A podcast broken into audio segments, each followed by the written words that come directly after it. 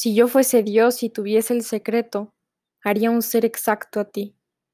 Lo probaría a la manera de los panaderos cuando prueban el pan, es decir, con la boca.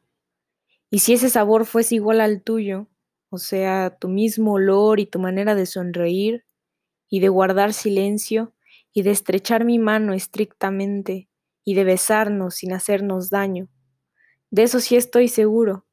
Pongo tanta atención cuando te beso.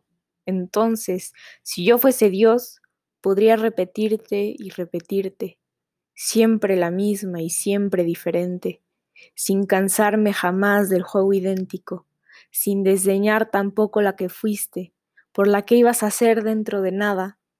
Ya no sé si me explico, pero quiero aclarar que si yo fuese Dios, haría lo posible por ser Ángel González, para quererte tal como te quiero, para guardar con calma a que te crees tú misma cada día, a que sorprendas todas las mañanas la luz recién nacida con tu propia luz y corras la cortina impalpable que separa el sueño de la vida, resucitándome con tu palabra, Lázaro alegre, yo, mojado todavía de sombras y pereza, sorprendido y absorto en la contemplación de todo aquello que, en unión de mí mismo, recuperas y salvas, mueves, dejas abandonado cuando luego callas.